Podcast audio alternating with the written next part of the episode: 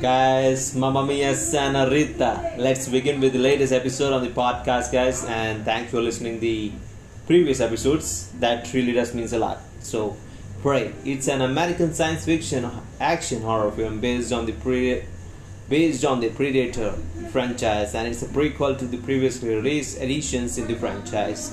And the movie is directed by Dan Trachtenberg and written by Patrick Aison.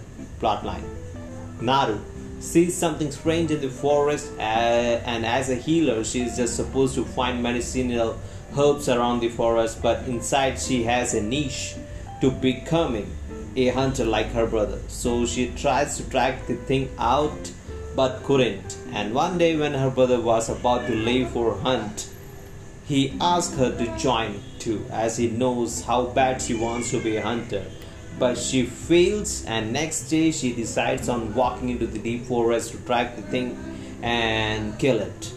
While on her path she finds a herd of bisons were, were skinned out and she thought the thing did it but it was french voyagers who did it. Lastly voyagers are killed by the thing and naru and her brother fight it back with their skills but her brother gets killed by the thing. Naru makes a perfect trap for the thing to be captured and to be killed.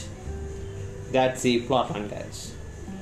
Now, the synopsis this Predator movie is just most justified to be named as the prequel to the previous editions. Predator killing skills are to be considered as the same we saw in previous editions, and the graphic in the movie is just justifiable with the actual needs of the scene, and the storyline is good too the so movie deserves to be streamed guys. So have a great day while watching the prey.